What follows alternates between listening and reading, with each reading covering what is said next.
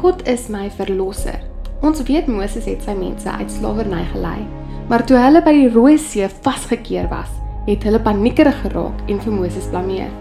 Luister wat Moses vir hulle sê in Eksodus 14 vers 13 tot 14.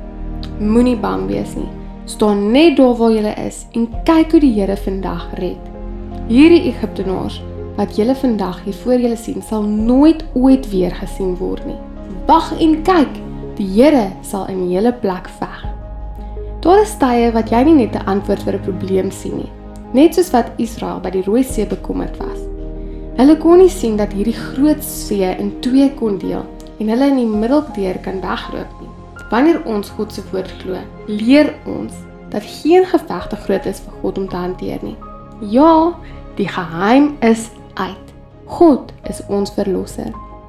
Psalm 56 vers 4 tot 5 sê: Die dag wanneer ek bang word, sal ek net op U vertrou, in God, wie se woord ek prys. In God is my vertroue.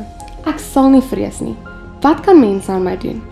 Vandag se skat is: God maak die onmoontlike moontlik wanneer ek glo. Vir jou skattyd kapsule die week, koop 'n waslap en seep. Skryf die skat in die Bybelvers op die kaartjie.